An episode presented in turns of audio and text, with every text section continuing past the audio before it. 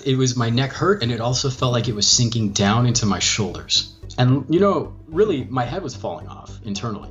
Broadcasting from the West Coast, here's Evan Weiss. Hi, Jeff. Uh, welcome to the show. How are you? Hi, Evan. Thanks. You know, I'm doing pretty well. Tell me about you and what is chronic fatigue syndrome? Oh, gosh. Okay. That is a very good question. And to answer it would probably take, I don't know, like uh, 10 years. A long time. Yeah. So, yeah. so, so I'll, I'll convince it, uh, condense it as, as well as I can here. Let's see. Well, how, how, how about we do this? How about you tell me your story, and then within the story, you could tell us what uh, chronic fatigue syndrome is. Okay. So, when it comes to my story, I came down with a mystery illness, um, was ultimately diagnosed with chronic fatigue syndrome and it has another name. The other name is myalgic encephalomyelitis. So you well, have this, you know. I'm not going to pronounce that. Yeah, yeah. So it's a mouthful. Um, and so, you know, we're told, okay, you have this chronic fatigue syndrome. There's no known underlying cause. We don't know why. There's no cure. You know, 95% of people that have it, they stay ill for life. Uh, congratulations, and we're sorry. So. Well, well yeah. Jeff, how, how did it start? I mean, how did you notice there were? Uh, did you have symptoms? Were you at work? Or were you doing something? You noticed certain things. How did it start? Yeah, so I uh, it started with a viral infection, and uh, I just never got better after the viral infection. It's like uh, the fever got a bit better, but my energy level recovering, you know, after recovering from the acute virus, my energy level was probably 50% or less of what it had been before. And I also noticed I couldn't think quite as well. I was slower mentally. Hmm. and uh, just mental effort and physical effort would just, I'd have this payback reaction where, let's say I went to the gym like I had used to do before the virus. Well, now going to the gym, I couldn't pump iron as hard. But the worst part was for days after the gym workout, I would be exhausted and uh, sort of had mental fog as well, and it, it was very puzzling at the time.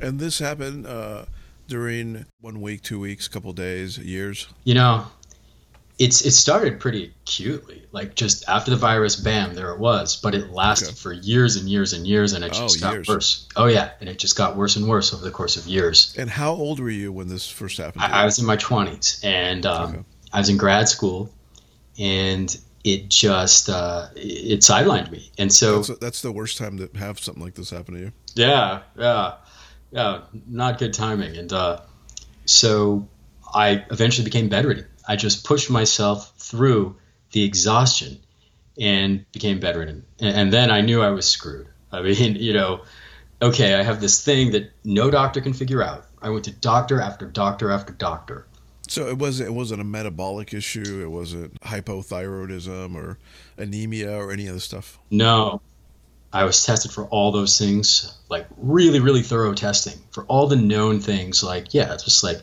hypothyroidism, anemia, you know, and um, leukemia, hmm. pituitary tumor, all kinds of different different medical investigations, and, and nothing came up. Because I know a lot of people stigmatize people who have had conditions like this, where it's an invisible chronic health problem, and people usually don't believe them. Like, oh, that's not real. We can't find anything, and so and so that was. I'm assuming yeah. that's your that was your frustration that you wanted to find out what was actually wrong with you, and the medical community really couldn't couldn't find anything wrong for, with you. Yes, I, I wanted more than anything else to get better. And not only were they failing at that, the medical community was failing at that, they also were stigmatizing me and telling me I had anxiety and depression and Classic. that I was physically healthy. What was that moment that you decided, hey, I need to really figure out what's going on with me, and, and you kind of you started doing the research on like when when was that all, that that moment? You know, it's probably a bunch of little moments, but it crystallized into this singular drive. You know, here and there I would do some online research trying to figure out what it was, but you know, after having been stigmatized over and over, nothing was found on imaging and lab work. That's when it just like this was my life purpose was to get my life back, and that's when I just devoted myself to figuring it out. And and so, what did you figure out? How did you find out what was actually wrong with you? Uh, well, so at first, I combed through a bunch of different theories, like a bunch of sort of hypotheses about chronic fatigue syndrome. Um, you know, you, you, know, I looked at like are there metabolic reasons? That was one avenue of inquiry. Another was okay, it started fibromyalgia is another one, sort of, kind of like in that vein. Yeah, yeah. There's a lot of overlap right. with fibromyalgia, chronic fatigue syndrome, but I didn't really meet the fibro criteria. I met the chronic fatigue syndrome criteria better, so I, you know, I, I was able to discard the right. fibro as its own sort of rabbit hole. Yeah, but I looked at post-viral issues, which with current day, with you know COVID now, there's actually a lot of overlap between long COVID and what I went through after my viral infection. Um, oh, it's what, what they call long haulers or something. Yeah, yeah, it's it's a long haulers, and uh, you know, it's there's a lot of similarities with the long haulers and what I went through at my post-viral, you know, illness. But okay. back to like when I was trying to figure out what what my illness was. I, I, I thought, okay, it started with a viral infection. Therefore, is it an immunological problem, right? Is my immune system screwed up? Is it coming from there, right? So I, I explored a lot of different underlying causes to try to figure out exactly what it was. And, you know, I, I had, I, I, in the process, I gained a lot of scientific knowledge and a lot of medical knowledge, but I still wasn't sure what was going on with me until I started looking across communities. So, two things happened that helped me really discover what was up. The first was I started looking cross community. So, I was in the chronic fatigue syndrome community, forums, and scientific literature, and I noticed there was an overlap with Ehlers-Danlos syndrome community, the connective tissue community. I started hmm. looking at these other groups of patients, and I saw all these commonalities here in terms of my own experience, their experiences. In fact, sometimes we had the exact same illness, but one person was diagnosed with chronic fatigue syndrome, while another person was diagnosed with Ehlers-Danlos syndrome or, say, postural orthostatic tachycardia. In other words, they were using the same, they were taking the same symptoms and giving them different words and different diagnoses. So you have all these patients split up into categories that are perhaps artificial. Right. So once I saw the category problem, I was incredibly lucky that my neck started hurting at the exact same time, right? It's like, okay, how, how could a terrible aching neck be lucky? Well, it was because it led me to investigate my neck as part of the problem. And it turned out, in fact, that the problem was really my skull, where my skull meets my neck was unstable, and that that was responsible for the awful illness, the, you know, the exhaustion, being bedridden, etc. Really, it was all coming from there. Yeah. It, it How was, so? Okay, so basically, if your skull and your upper neck is unstable, your okay. brainstem can end up being bent. Our brainstem is like really, really important. It's like the information superhighway of the human body in many ways. Right yeah, it controls our heart rate. It can, it helps control our respiration, our breathing. It also, you know, we have a lot of nerves that exit that area of the body, including the vagus nerve, which is responsible for heartbeat and all that stuff. Right. Yeah, yeah, yeah. And immune, even our immune system can malfunction when the vagus nerve is malfunctioning. It, you know, there's this complex coordination of bodily responses that basically depend on that area of your body working well physically. One day you got this this neck pain and and you've never had it before and that's how you discovered what was actually going on. Correct? Correct. It was my neck hurt and it also felt like it was sinking down into my shoulders. And you know, really my head was falling off internally. It's so basically you have these patients where their head's falling off and nobody knows it and they're told that they're crazy. And and it, now is this a congenital or is this uh, due to an injury? You know, it, it's sort of a blend. It, it's congenital in the sense that you have to have a vulnerability to it in order for it to happen without an injury. So I didn't have any acute injury that made this happen. Um, just, so how, how how did the virus play a role in this then? So there are different ideas. The one I suspect is the virus weakened my connective tissue, that, that I had an underlying connective tissue vulnerability And, you know, connective tissues like ligaments, you know, right. all kinds of things in our body are made up of connective tissue. I think the viral infection triggered um, my connective tissue to become compromised. And you'll see this happen in others, and there's actually some science behind it. When our bodies fight a viral infection, we can release certain chemicals that can degrade our connective tissue. And so I think that virus was the trigger, but I had an underlying genetic vulnerability to this happening to me. Is there is there a name for this? For the connective tissue for, vulnerability, yeah, well, there, there is, but okay. So one known connective tissue disorder that has a name is Ehlers-Danlos syndrome. It's just a known connective tissue disorder. Okay. Okay. Problem in my case, and in the case of some others, is we don't meet the criteria for Ehlers-Danlos syndrome, but we have all the characteristics of, you know, our heads fall off spontaneously after a viral infection, right? So if you look at the definition of Ehlers-Danlos syndrome, and uh, you can stop me if I'm going into too much detail here. I mean, I no, no, I, please continue. Okay, so if you look at the definition of Ehlers-Danlos syndrome, to get diagnosed with it, part of the criteria is they look at how much nine how how hypermobile your body is, but they only look at nine joints in the entire body. You know, okay, so the human body arguably has 360 joints.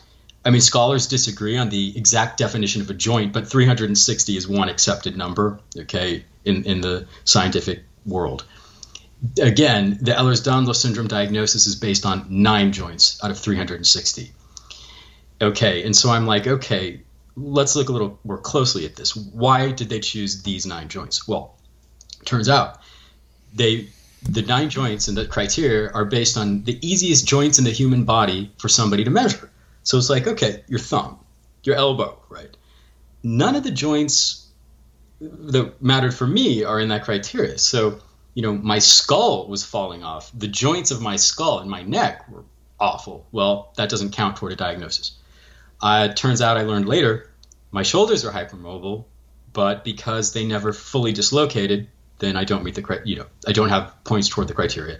In other words, the criteria is quite strict, quite narrow, was developed in a really, in my opinion, lazy way. At least the nine joint criteria was lazy. The good news is there's been a lot of recent scholarly work on refining uh, the criteria for these disorders. I, I think that as the years go by and more work is done, there'll be a lot more sophistication when it comes to identifying patients, you know, people who are vulnerable to these things. I, I, think we have a long way to go, but there are a lot of really smart people on the research now. Jeff, is there a cure for this? Did you get treatment for it, or is there a therapy? Yeah, I got a, I got a neurosurgery that screwed my head on straight. Huh. what do you yeah, mean by that? I mean, yeah, I just need to get my head screwed on straight, right? So, yeah, um, yeah. Um, I mean, so what they do? They just open up like the back back part of your your neck and and uh, you know just screwed it on. Yeah, they, they they put a they sliced me right down from the back of my skull down to my mid neck. Okay. And then they uh, the neurosurgeon screwed screws in my skull and my first two neck vertebrae some rods, some bone graft, sewed me back up. So was this done under?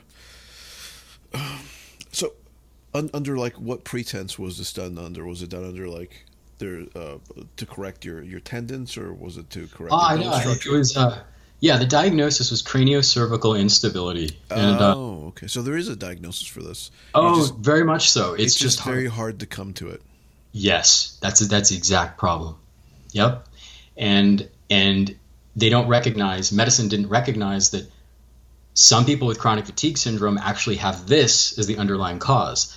So yeah, it, craniocervical instability is is typically underdiagnosed. And how can how do people diagnose it? What what techniques or tools do they use to to diagnose it? Ah, many different ones. Usually, it's diagnosed through imaging, such as uh, an MRI or digital motion X-ray uh, more the more sophisticated ways of testing for it are um, things like invasive cervical traction, where uh, basically position and pull up on your head with a little bit of traction and see if the patient feels better and if their bones align better, if their skull's better, and that that's another way of testing for it.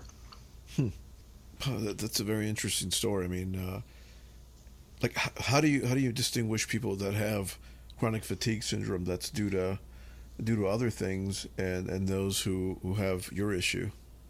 I'd say if you want to distinguish those groups, you would need to take people with chronic fatigue syndrome and test them for my issue. Mm-hmm. And if they don't have my issue, then that kind of answers your question. Are there any visual telltale signs that someone might have that? Can someone look in the mirror towards the back of their head and kind of see like a, a disalignment or a change or, or something like that? Ah, you know, it tends to be invisible, although some people, their head tilts forward. They have like a forward head posture, but that's, you know, a lot of people have that. That don't have craniocervical instability. So it's really hard with a visual tell. But I think I should add, I also had a tethered spinal cord, and I think that was related to my craniocervical instability. Mm-hmm. So I ended up having two surgeries to fix the problem. The first one was the fusion I told you about, where they screwed my head on straight. That solved all my symptoms. But four months after that surgery, my legs started going numb, my feet started hurting and tingling, and just got really, really weak feet and legs. And I knew what it was this time around. I immediately knew what that was. It was a tethered spinal cord which people with Ehlers-Danlos syndrome are likelier to get craniocervical instability, tethered spinal cord, and sometimes they occur together. So I knew what was up this time around, and I had a surgery for that, and all my symptoms went away. But here's the catch: when you asked about visual signs, well, for CCI there aren't very many, but if any, really. But for a tethered spinal cord, there are. So you'll see some people with a tethered cord have uh, what's called a sacral dimple, which is like a little indentation in their lower lumbar down near their butt. Um, they have this indentation. Other people have uh, like a tuft of hair at their lower back right above their butt. And, and so you can sort of spot subtle signs here. Interesting.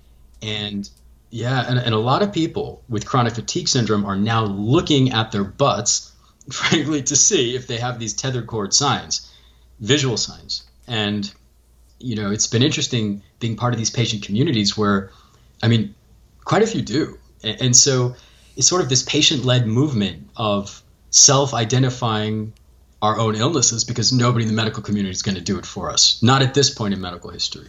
Does anyone in your family have symptoms similar to the ones you had, or or no?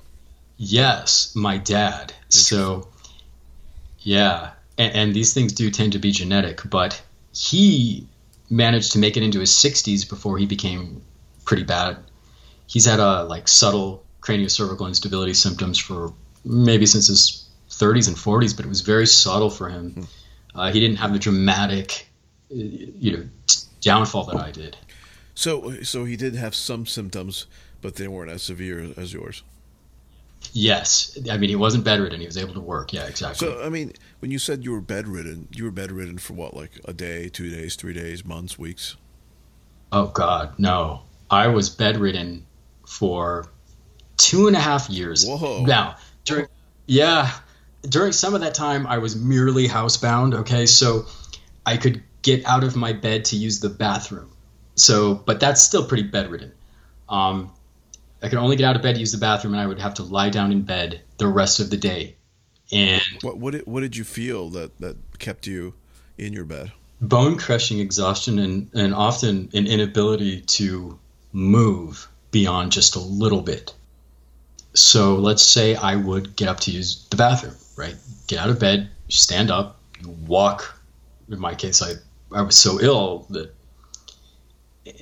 once you're standing up, your entire body is telling you to collapse. And there were times that I just collapsed onto the floor. And, you know, in retrospect, it was this complex neurological problem, right? But at the time, what you feel is like a wave of exhaustion, like when you might have a normal flu and you try to run five miles as, as a sprint. That's how it feels. Hmm. Just it would feel that way just for me getting up out of my bed. And the baddest, the worst part was like if I showered, let's say, if I managed to shower, I would be flat in bed for days, unable to wow. get up and shower again. I mean, did you yeah. did you have uh, palpitations, low blood pressure, high blood pressure, things like that? Yes, Yes, I had, um, in fact, a condition called postural orthostatic tachycardia syndrome, where when I would sit up or stand up, but especially when I would stand up, my heart rate would skyrocket. It, it would go unmedicated, it would go up to the 160s. I finally got on some meds and it limited my heart rate. It would go up to the 140s, but still, you know, you stand up and your heart rate shoots up to the 140s. And uh, my blood pressure too would bottom out. It would go, it would sink really low as my heart rate climbed. Right. But then over the course of my illness, my blood pressure started climbing in tandem with my heart rate climbing. So, so I had like different flavors of dysfunction right. as the years went by, but it, very dysfunctional heart rate and blood pressure. Yes.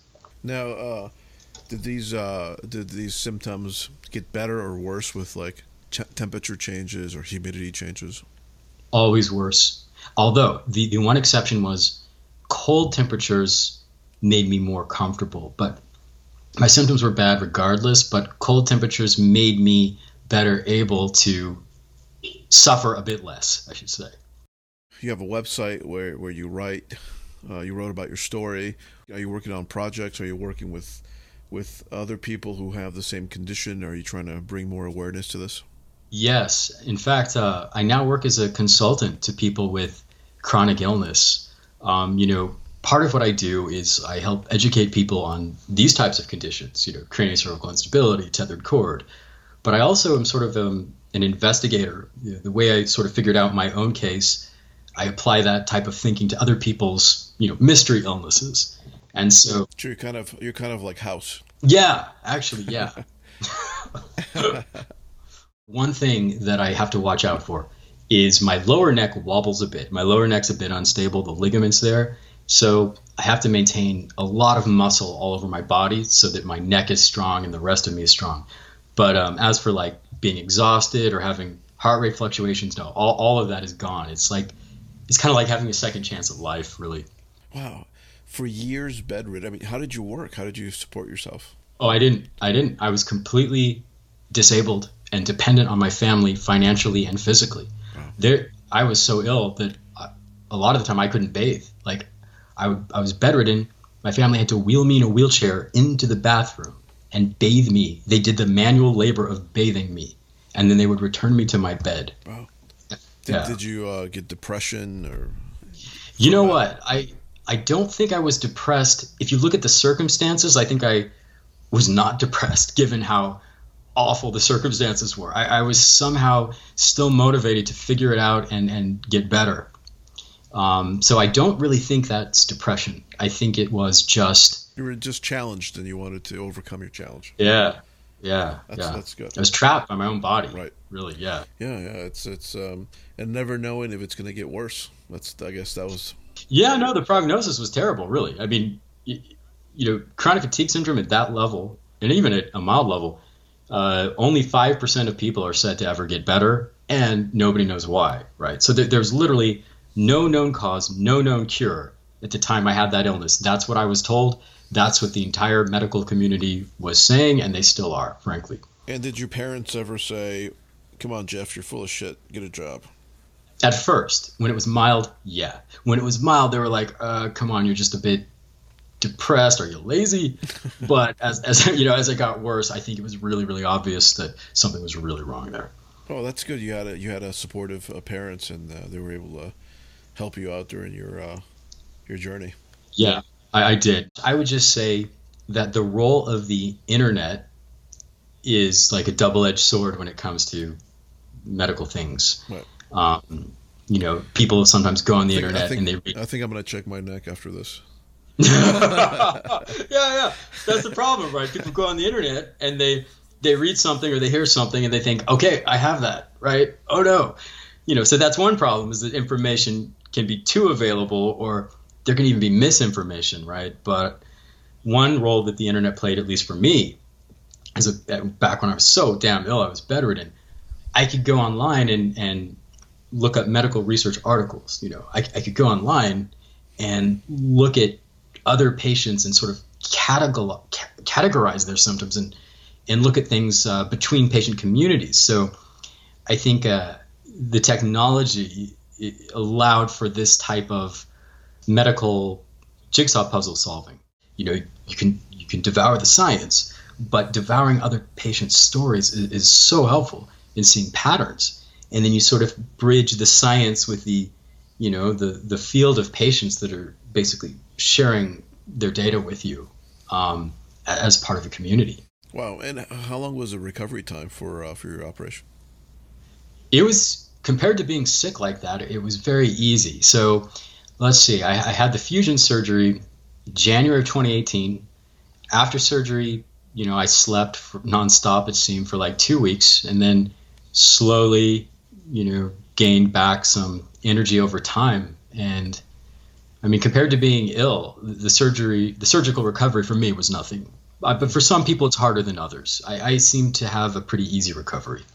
Did you gain weight, or what did you do to um, keep your weight down, if anything? Um, so I actually lost a lot of weight when I was bedridden because, yeah, uh, my hunger drive went away, and then there were also times when I just couldn't eat. I didn't have the energy to eat. So at one point, we started making me uh, protein shakes, and we added all this. My, my, family added all this olive oil to the shakes just so I could have some calories, and um, I drink them through a straw. I wasn't quite. I wasn't tube fed. I mean, some people with this condition end up tube fed, right? I, I was headed there, but I, I never made it there, fortunately. Right. But I, I got really thin at one. This is an amazing story, and I think it's a testament to what a human being can do when uh, when uh, they're motivated and, and take up a challenge and uh, do the research and, and, and really, really, really, you know, just just work on finding out what's wrong with them. And um, I think it's a great story. And where can people find more information about you, Jeff? They can find out a lot more at my website, um, mechanicalbasis.org. Um, and if they would like to work directly with me, you know, if, if somebody has a medical issue that they'd like help solving, um, they could go to my consulting services at explorewithjeff.com. Okay, well, thank you for being on the, on the show, Jeff. I really appreciate it. Absolutely, Evan. If you made it this far, you're truly a sage. And we want to thank you for listening to True Stories in Science. Like, follow, and subscribe to support this show.